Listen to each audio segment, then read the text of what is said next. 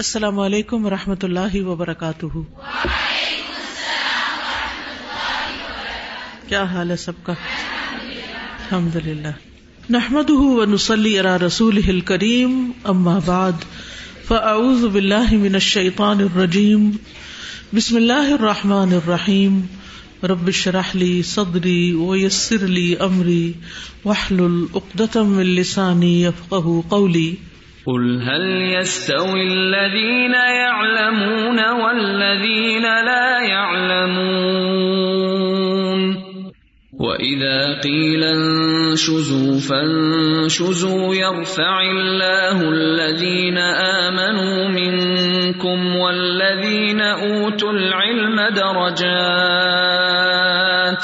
والله بما تعملون خبير يا أيها الذين آمنوا أطيعوا الله ورسوله ولا تولوا عنه وأنتم تسمعون کتاب الطب، علاج معالجے کا بیان، باب الدواء بالعسل وقول اللہ تعالی، فیہ شفاء للناس۔ باب شہد کے ذریعے علاج کرنا۔ اور اللہ تعالی کا فرمان ہے فی ہی شفا الناس کہ اس میں لوگوں کے لیے شفا ہے۔ تو جب اللہ تعالیٰ نے ایک بات فرما دی، تو اس کے بعد کوئی شک ہی نہ رہا۔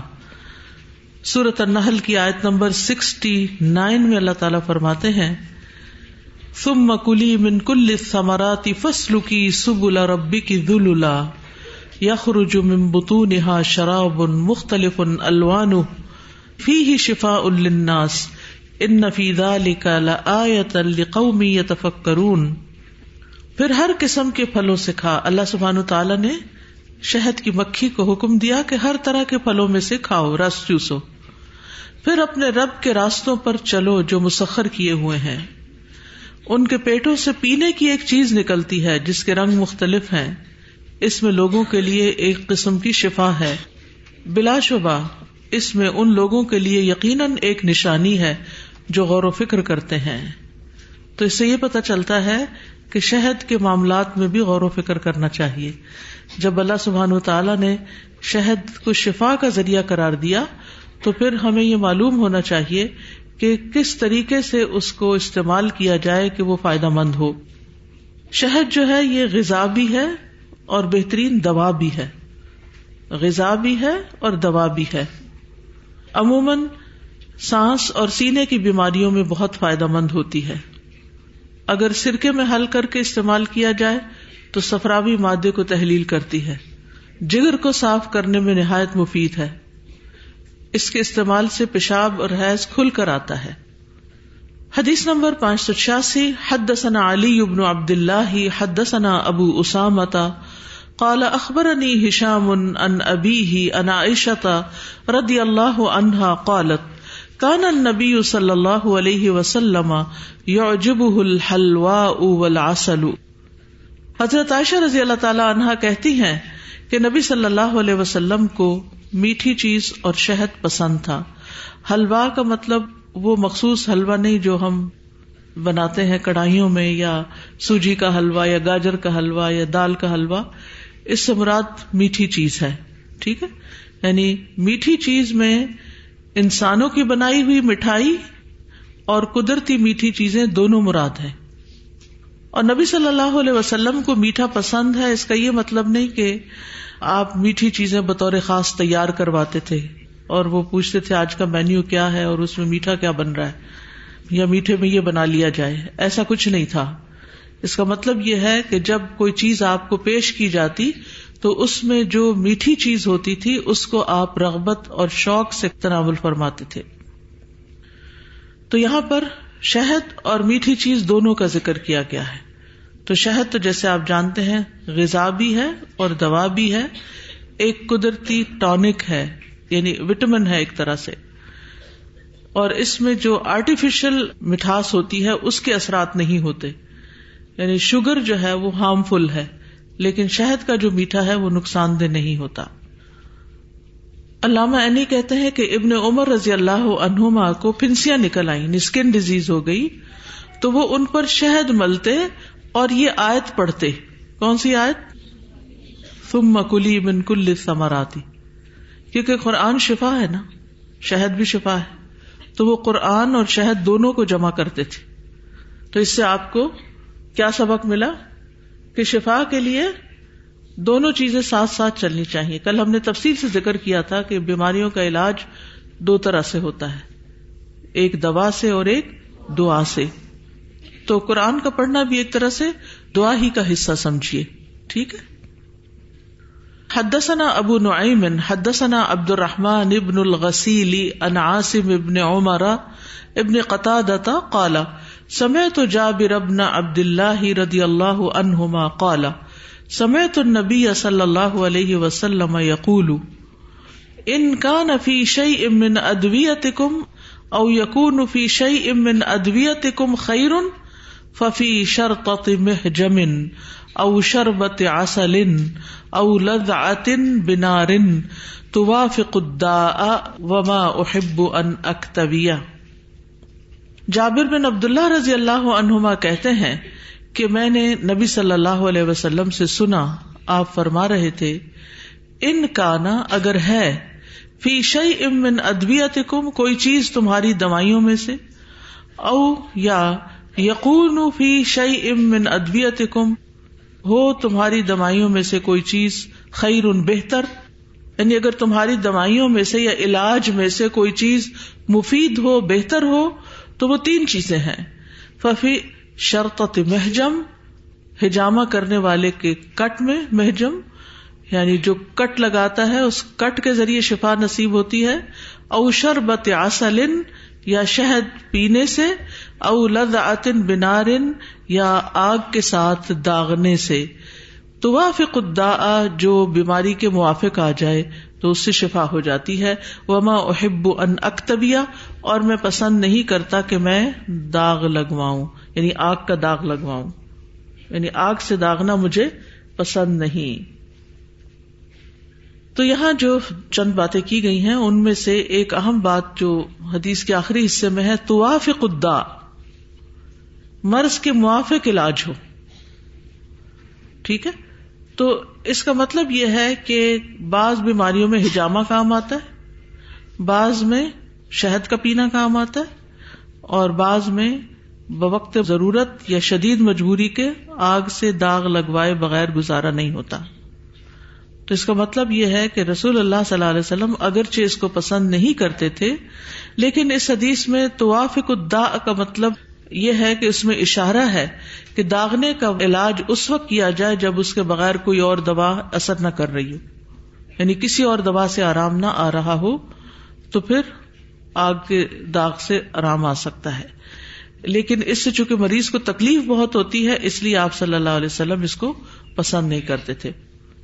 پھر دوسری بات یہ ہے کہ یہاں پر آپ صلی اللہ علیہ وسلم نے جو ہجامہ کرنے والے کا کٹ ہے، اس کا جو ذکر کیا تو یہ بھی علاج کا ایک طریقہ ہے۔ کل بھی بتایا گیا تھا۔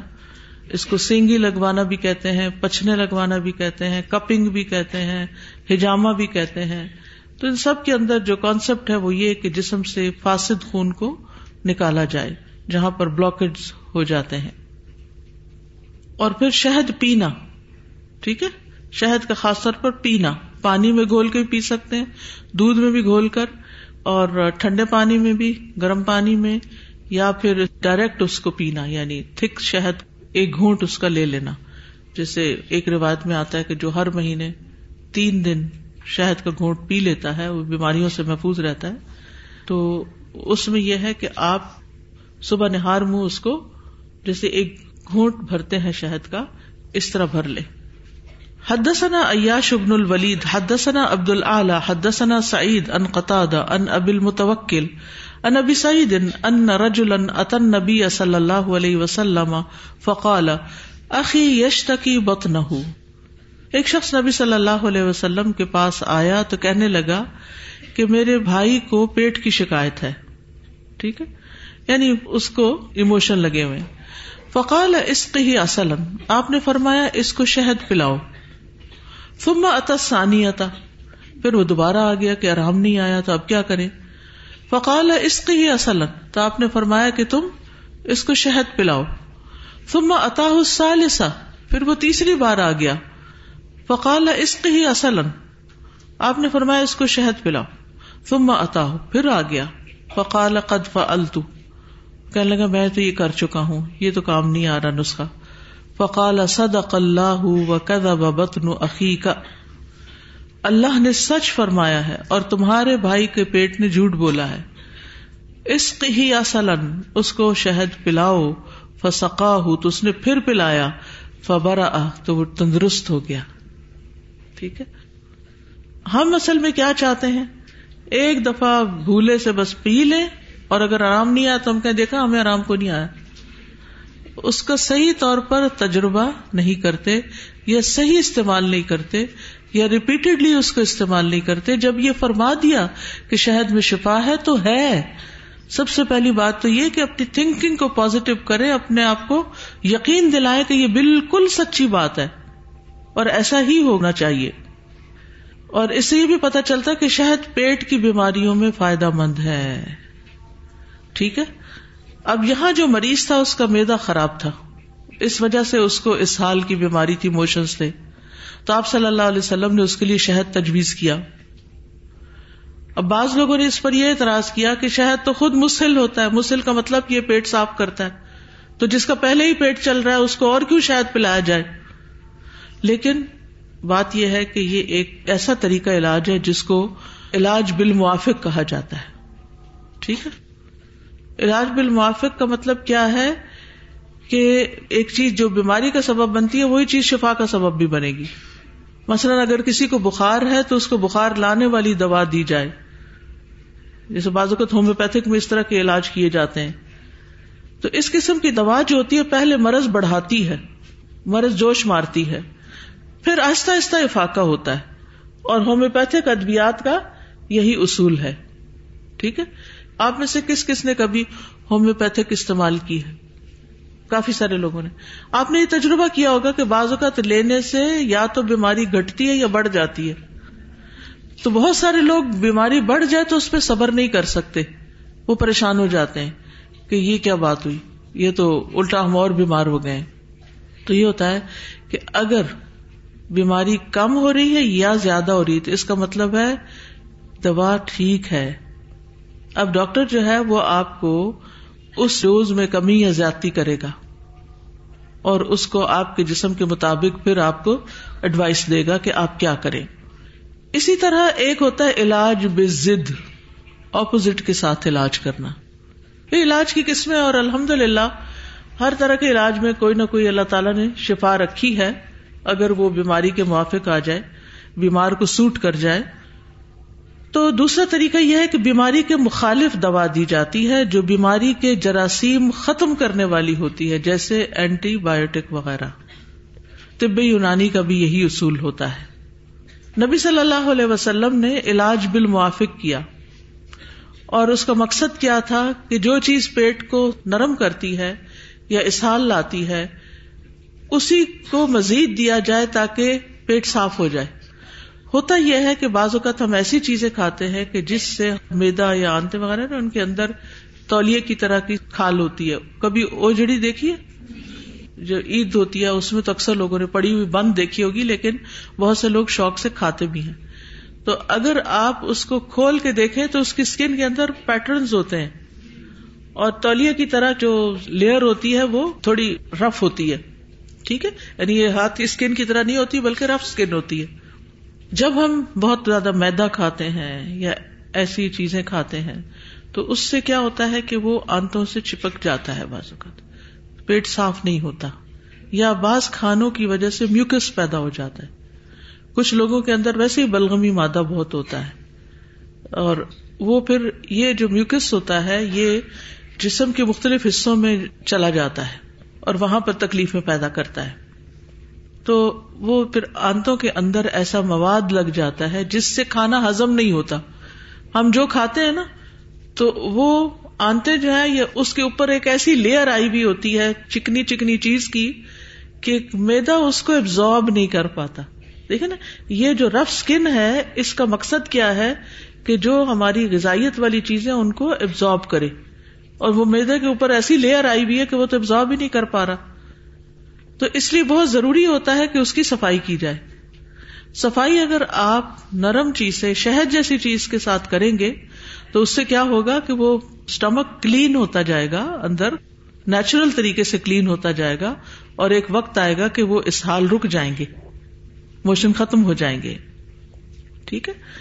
اسی طرح اس حدیث سے یہ بات بھی پتہ چلتی ہے کہ دوائی بار بار لی جا سکتی ہے۔ ایک دفعہ نہیں ریپیٹڈلی بعض ڈاکٹر یا حکیم بتاتے ہیں کہ آپ صبح شام دوا لیں، بعض کہتے تین دفعہ لیں، اینٹی بایوٹک ہر آٹھ گھنٹے بعد لیں، ٹھیک ہے؟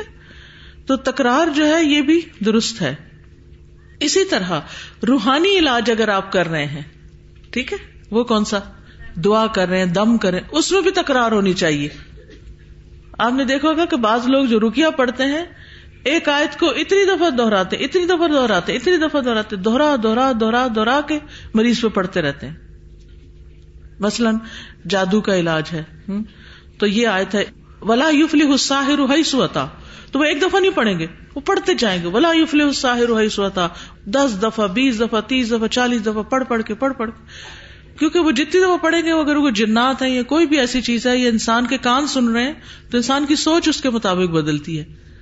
تو اللہ کے فضل سے پھر شفا ہو جاتی تو بعض اوقات صرف ایک دفعہ نہیں، ایک دعا پڑھنے کو کہا جاتا، تین دفعہ پڑھنے کو کہا جاتا ہے، سات دفعہ پڑھنے کو کہا جاتا ہے، دس دفعہ پڑھنے کو کہا جاتا ہے، تینتیس دفعہ پڑھنے کو کہا جاتا ہے، سو دفعہ پڑھنے کو کہا جاتا ہے۔ تو اس کے پیچھے حکمت ہے، ایک ہی چیز کی بار بار تکرار۔ ٹھیک ہے؟ اسی طرح یہ ہے کہ آپ کی کوئی بھی دعا اگر قبول نہیں ہو رہی، مثلاً بارش نہیں ہو رہی یا آپ ٹھیک نہیں ہو رہے، تو یہ نہیں کافی کہ ایک دفعہ دعا کرنے یا اللہ مجھے ٹھیک کر دے۔ اور پھر کہ دعا کی تھی، ہوئی کوئی نہیں، تو اب کیا کروں؟ کوئی فائدہ نہیں۔ نہیں، کرتے جائیں کرتے جائیں کرتے جائیں۔ اور اس میں آپ دیکھیے کہ کچھ بیماریاں تو لازمن ٹائم لیتی ہیں۔ جیسے بارش ہوتی ہے، زمین گیلی ہو جاتی ہے، تو اس کے بعد اس کو سوکھنے میں ٹائم لگتا ہے۔ لگتا یا نہیں لگتا؟ تو پھر اس لیے بہت ضروری ہوتا ہے کہ ٹائم دیا جائے۔ جسم بھی جب اس میں بگاڑ پیدا ہو جاتا ہے تو اس کو ٹائم لگتا ہے اپنے اصل حالت پہ واپس آنے میں اور جتنا عرصہ ہو گیا بگاڑ آنے میں، اتنا ہی پھر اس کو ضروری ہے واپس پلٹانا۔ تو اس حدیث سے بھی ہمیں شہد کے فائدے پتہ چل رہے ہیں کہ یہ مشروب بھی ہے، غذا بھی ہے، علاج بھی ہے اور اس میں خاص طور پر جو چھوٹی مکھی کا شہد ہوتا ہے، اس کے فائدے زیادہ بیان کیے جاتے ہیں۔ ابن قیم رحم اللہ نے کتاب لکھی ہے، طب نبوی جو ہے، اس کے نام سے۔ تو زاد المعاد میں بھی وہ شہد کی افادیت کے بارے میں لکھتے ہیں، اور اسی طرح اپنی کتاب طب میں بھی۔ تو زاد المعاد میں وہ لکھتے ہیں کہ یہ غذاؤں کے ساتھ غذا ہے، دواؤں کے ساتھ دوا ہے، مشروبات کے ساتھ مشروب ہے۔ شیریں چیزوں کے ساتھ شیریں چیز ہے، مرہموں کے ساتھ ایک مرہم ہے، اور فرحت بخش چیزوں کے ساتھ ایک فرحت بخش چیز بھی ہے یعنی شہد۔ خاص طور پر گرمیوں میں جب ٹھنڈے پانی میں ملا کے شہد پیتے ہیں، روح تک سیراب ہو جاتی ہے۔ یعنی کسی بھی مین میڈ شربت سے اور ڈرنک سے اور پیپسی سے اور اس طرح کی چیزوں کی نسبت یہ زیادہ فائدہ مند ہوتا ہے۔ پھر اسی طرح یہ ہے کہ شہد جو ہے، یہ مرض کو جڑ سے پکڑ کے ختم کرتا ہے۔ کچھ دوائیاں یا علاج ایسے ہوتے ہیں کہ جو مرض کو دبا دیتے ہیں، سپریس کر دیتے ہیں۔ اور بعض علاج ایسے ہوتے ہیں کہ ان کے سائڈ افیکٹس بہت ہوتے ہیں۔ مثلاً اگر آپ کو بخار چڑھا ہوا ہے اور شدت کا بخار ہے اور آپ تیزی سے کوئی ایسی دوا کھاتے کہ فوراً اتر جائے بخار، تو ہوتا یہ ہے کہ ہمارے جسم میں بخار کی وجہ سے کچھ گندے مادے پگھلے بھی ہوتے ہیں۔ پگھل کے وہ نکاس چاہ رہے ہوتے ہیں، باہر نکلے۔ اور جب ہم اچانک جسم کو ٹھنڈا کر دیتے تو وہ جہاں جہاں ہوتے ہیں نا، وہیں جم جاتے ہیں۔ اسی لیے آپ نے دیکھا ہوگا کہ بعض لوگوں کو میگرین شروع ہو جاتی۔ وہ سر سے کچھ نکلنے والا تھا، وہ جب آپ نے اس بخار کو یکدم ٹھنڈا کیا، وہ وہیں جم گیا۔ آپ نے دیکھا کہ زکام کے بعد اکثر لوگ میگرین کا شکار ہو جاتے ہیں یا کنجیشن کا شکار ہو جاتے ہیں یا اور اس طرح کی بیماری۔ اس کی وجہ کیا ہوتی ہے کہ ہم صحت حاصل کرنے میں ان نیچرل طریقے اختیار کر کے جلد بازی کرتے ہیں، جس کے نتیجے میں ایک مرض تو جاتا ہے لیکن ایک اور نکل آتا ہے۔ ٹھیک ہے؟ تو اس میں بھی دھیان رکھنا چاہیے۔ ابن قیم اس واقعے کے بارے میں بھی کہتے ہیں، حدیث کے، کہ وہ کہتے ہیں کہ جس شخص کو آپ صلی اللہ علیہ وسلم نے شہد پینے کا بار بار حکم دیا تھا، اس کی وجہ یہ تھی کہ میدے اور انتڑیوں کے گوشوں میں، کناروں میں، سائڈز پر جمع شدہ فضلات کو دور کیا جا سکے۔ کیونکہ شہد میں ٹاکسنس کو ختم کرنے اور دور کرنے کی صلاحیت ہوتی ہے۔ اور اس شخص کے میدے میں لیس دار مواد جمع ہو چکے تھے، جس کی وجہ سے میدا غذا کو اپنے اندر ٹھہرنے نہیں دے رہا تھا۔ کیونکہ میدے کے اندر تولیے جیسے دھاگے ہوتے ہیں۔ جب ان دھاگوں سے لیس دار مواد چمٹ جاتے ہیں، تو وہ میدے اور غذا کو خراب کر دیتے ہیں۔ تو اس کا علاج یہ ہے کہ میدے کو ان لیس دار مواد سے صاف کیا جائے، صفائی کی جائے پیٹ کی۔ اور شہد کو اگر نیم گرم پانی میں ملا کر پیے تو اس سے پھر یہ صفائی زیادہ ہوتی ہے۔ اور بیماری کے لحاظ سے شہد کو پینا چاہیے۔ یعنی بعض لوگ جو ہے وہ کہتے ہیں ہمارا بی پی ہائی ہو گیا، ہم نے شہد پیا تو۔ شہد سے بی پی نہیں ہائی ہوتا اللہ یہ کہ آپ بہت گرم پانی میں ملا کر پیئیں تو مجھے ایک حکیم صاحب نے بتایا تھا کہ آپ اگر ٹھنڈے پانی میں شہد ملا کے پیئیں گے تو اس سے آپ کا بی پی ہائی نہیں ہوگا۔ ہاں اگر گرم پانی میں ڈال کے پیئیں گے تو اس سے اس کی کچھ پراپرٹیز ضائع بھی ہو جاتی ہیں اور اس سے یعنی کہ کوئی اور مرض بھی ہو سکتی ہے۔ تو ہر شخص تجربہ کرے اور جو حکیم ڈاکٹر ہوتے ہیں، وہ تجربے کر چکے ہوتے ہیں، جس کی بنا پر پھر لوگوں کو جلد فائدہ ہوتا ہے۔ ابن کئیم کہتے ہیں، شہد میں بہت عظیم فوائد ہیں۔ بے شک یہ رگوں، انتڑیوں اور دیگر جگہوں میں موجود کولیسٹرول کو ختم کرتا ہے۔ کھانے اور مرہم کی صورت میں استعمال کرنے سے رتوبتوں کو تحلیل کرتا ہے۔ یعنی اگر کسی جگہ پر کوئی چوٹ لگ گئی ہے یا کوئی ایسی چیز ہو گئی ہے کہ جہاں مادہ کٹھا ہو گیا تو اس کو اگر آپ نے وہاں سے ہٹانا ہے تو شہد کی پٹی کریں۔ یہ بوڑھوں اور بلغم والے اور ٹھنڈے اور تر مزاج کے لوگوں کے لیے مفید ہے۔ یہ طبیعت کو غذا فراہم کر کے اس میں نرمی پیدا کرتا ہے۔ یہ معجون کی قوتوں اور ان میں ڈالی گئی دوائیوں کی حفاظت کرتا ہے۔ یعنی شہد جو ہے وہ پہلے پرزرویٹو کے طور پر بھی استعمال ہوتا تھا۔ پہلے زمانے میں کیمیکل اس طرح نہیں معلوم تھے لوگوں کو کہ کیا چیز کس طرح پرزرو کی جا سکتی ہے، تو وہ شہد میں دوائیاں بنا کے رکھ لیتے تھے۔ ٹھیک ہے؟ یعنی مختلف قسم کی دوائیوں کو شہد میں ڈال کے مکس کر لیتے، معجون بنا لیتے، یا ٹکیاں بنا لیتے تھے۔ کہتے کہ ناپسندیدہ ادویات کی کیفیات کو یعنی سائڈ افیکٹس کو دور کرتا ہے۔ مثلاً اگر آپ نے کسی بیماری میں کوئی ایسی دوائیاں لے ہی لی ہیں جو ضرورت تھی اس وقت لینے کی، بہت اینٹی بایوٹکس وغیرہ کھا لی، اور ان کا زہر آپ کے جسم میں ہے اب، تو شہد پینا شروع کریں تو وہ بھی صاف ہو جائے گا انشاءاللہ۔ جگر اور سینے کی صفائی کرتا ہے، بعض لوگوں کا گلا خراب رہتا ہے یا سانس اکھڑا اکھڑا رہتا ہے، تو اس سے بھی فائدہ ہوتا ہے۔ پیشاب جاری کرتا ہے، بلغم والی کھانسی کے لیے موافق ہے۔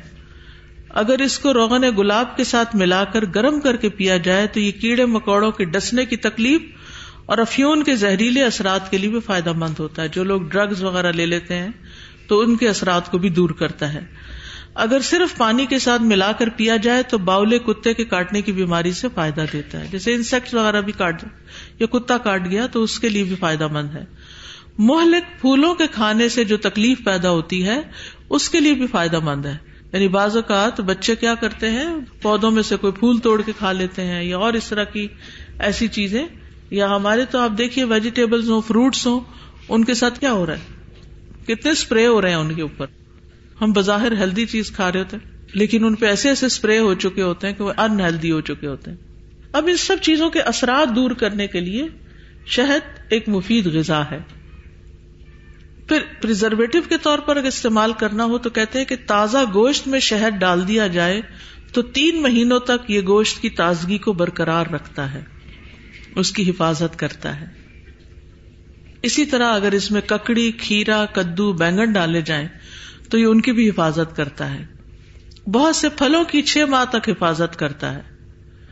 مردوں کی لاشوں کی حفاظت کرتا ہے۔ پہلے زمانے میں تو اس طرح کی دوائیاں نہیں ہوتی تھی اس کو الحافظ الامین کا نام بھی دیا گیا ہے، شہد کو، حفاظت کرنے والا۔ اگر اسے جو والے جسم اور بالوں میں ملایا جائے، تو یہ جو انڈوں کو ختم کر دیتا ہے۔ بالوں کو لمبا اور خوبصورت اور ملائم بنا دیتا ہے۔ بعض لوگوں کے سر میں خشکی ہو جاتی ہے ایگزیما ہو جاتا ہے۔ ہو جاتا؟ ہے پڑھنے والوں کے سر میں تو مرکز ضروری ہو جاتا ہے۔ دماغ خشک ہو جاتا ہے ان کا۔ سر کے اوپر کی لیئر بھی خشک ہو جاتی۔ تو ایسی صورت میں اگر آپ سرکہ اور شہد ہم وزن ملا لیں اور اس کو اچھی طرح پھینٹ لیں، گول لیں اور صاف روئی کے ساتھ اس کو سر کی ساری اسکن کے اوپر لگا کے ایک گھنٹے کے بعد واش کر لیں۔ چند دفعہ یہ اگر ریپیٹ کریں تو ان شاء اللہ آپ کے بال بالکل صاف ہو جائیں گے۔ اگر اس کو سرمے کے طور پہ لگایا جائے تو نگاہ کو مضبوط کرتا ہے۔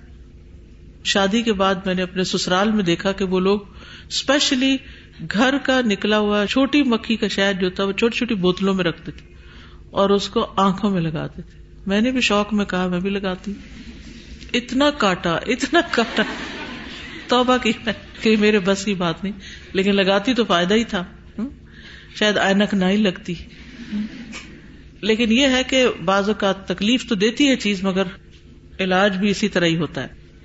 اسی طرح یہ ہر میٹھی چیز کے مقابلے میں لیور اور اسپلین کے سدوں کے لیے کم ذرا رساں ہے ہمارے لیور میں فیٹس جمع ہو جاتی ہیں، ان کے اندر ڈپازٹس ہو جاتے ہیں۔ تو اس کو بھی جو میٹھا ہوتا ہے، شوگر جو ہوتی ہے، وہ اس چیز کو نقصان دیتی ہے، اور بڑھاتی۔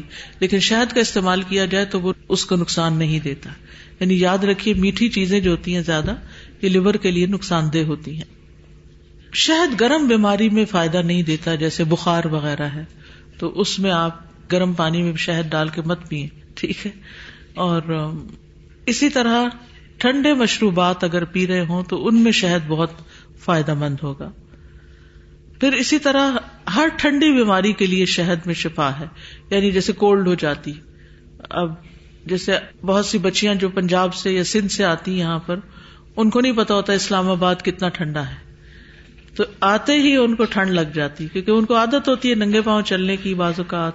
یا پوری طرح جرسی وغیرہ چادر لے کے نہ رہنے کی، تو اس سے پھر کیا نقصان ہوتا ہے کہ ایک دم ٹھنڈ پکڑ لیتی ہے؟ لیکن جو لوگ ریگولرلی شہد لیتے ہوں، ان کے اوپر ٹھنڈ کا مسر کرے گی ان شاء اللہ پھر اسی طرح یہ کہ جب ٹھنڈے پانی میں اس کو ڈال کے پیا جاتا ہے، تو اس سے جسمانی قوت اور غذائیت دونوں حاصل ہوتی۔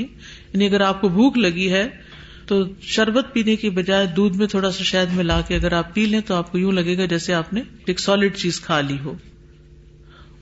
چینی جو ہے وہ نقصان دہ ہے اور جدید دور کی پیداوار ہے اور اس کے بہت سے نقصانات آپ وقتاً فوقتاً سنتے بھی رہتے ہیں، جس کو وائٹ پوائزن کہا جاتا ہے۔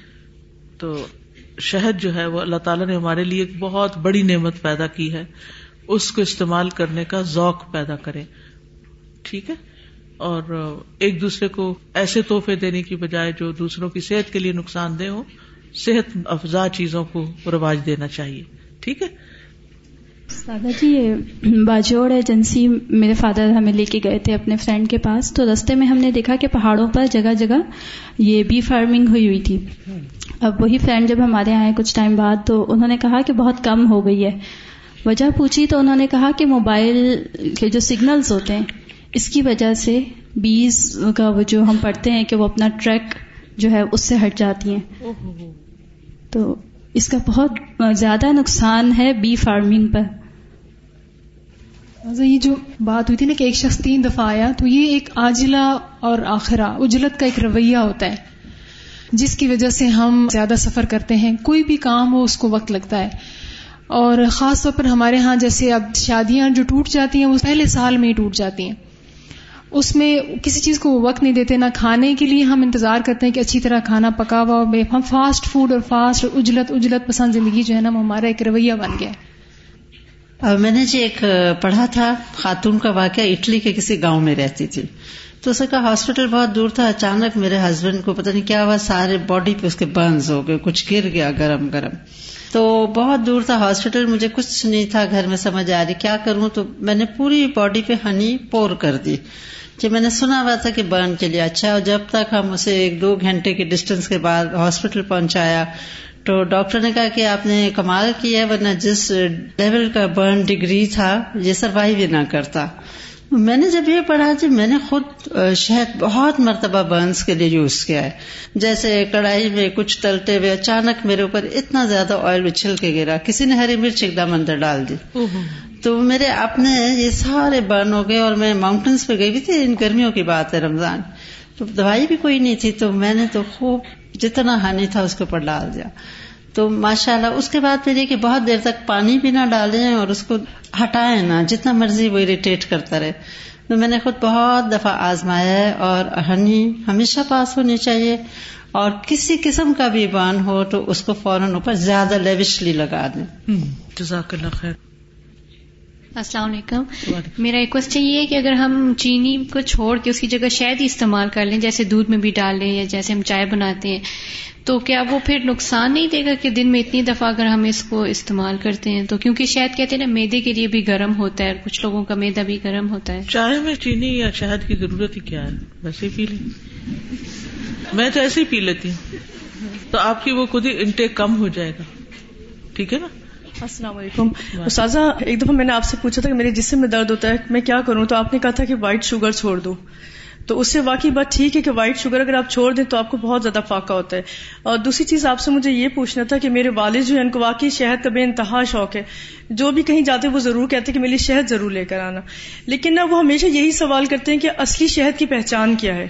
کیونکہ کچھ عرصے بعد وہ نیچے سے جمنا شروع ہو جاتا ہے۔ تو وہ اس کی کوئی خاص پہچان ہے؟ کیسے پتہ چلے گا کہ یہ شہد اصلی ہے؟ کہتے کہ جب اس کو نکالا جائے تو تار نہیں ٹوٹتی یعنی دور تک۔ کافی لمبی تار جاتی کیونکہ نیچے جمنا شروع ہو جاتا ہے۔ موسموں کے فرق سے علاقوں کے فرق سے بھی رنگوں میں اور اس کے ٹیکسچر میں فرق آتا ہے۔ لیکن چلے اگر شاید کی مکھیوں کو گڑ کھلا کے بھی شاید بنوایا گیا ہے تو کم از کم ان کے پیٹ سے ہی نکلا ہوا شربت ہے۔ ڈائریکٹ گڑ کھانے سے بہتر ہے کہ وہ گڑ والا شاید کھا لیا جائے۔